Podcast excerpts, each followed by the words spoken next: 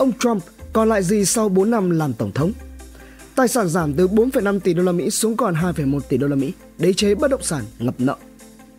Năm 2020 là một năm buồn đối với ông Donald Trump, vừa thua cử vừa kinh doanh bế bát. Năm 2016, ông Donald Trump trở thành vị tỷ phú đầu tiên đắc cử tổng thống trong lịch sử nước Mỹ.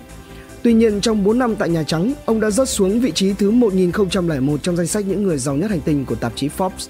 Ước tính tài sản dòng của ông Trump giảm từ 4,5 tỷ đô la Mỹ hồi tháng 3 2016 trước khi ông đắc cử tổng thống xuống còn 2,1 tỷ đô la Mỹ vào năm 2020.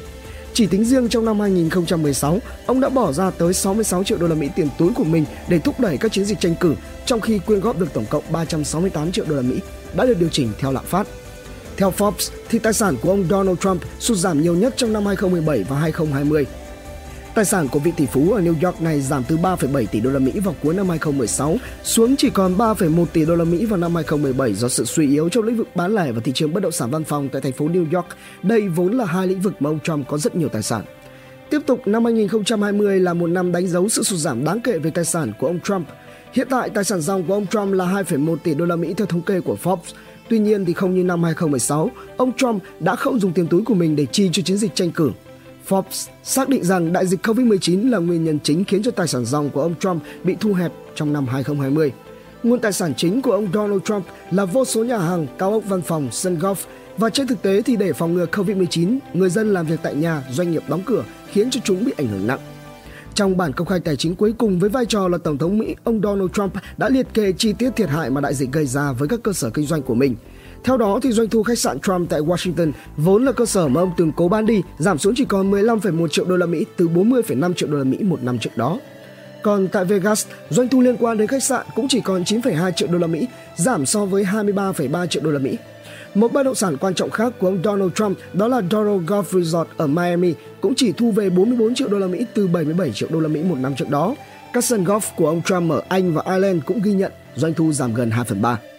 Cùng theo tài liệu này thì tổng thu nhập của ông Trump giảm xuống còn 273 đến 308 triệu đô la Mỹ giai đoạn 2020 và 20 ngày đầu năm 2021. Trong bản công bố tài chính đầu tiên năm 2017, ông Trump cho biết kiếm được hơn 528,9 triệu đô la Mỹ trong 15,5 tháng đã bao gồm 3 tháng đầu nhiệm kỳ. Một điểm sáng trong đế chế Trump là Mar-a-Lago Club ở Florida, nơi ông ở trong ngày cuối nhiệm kỳ.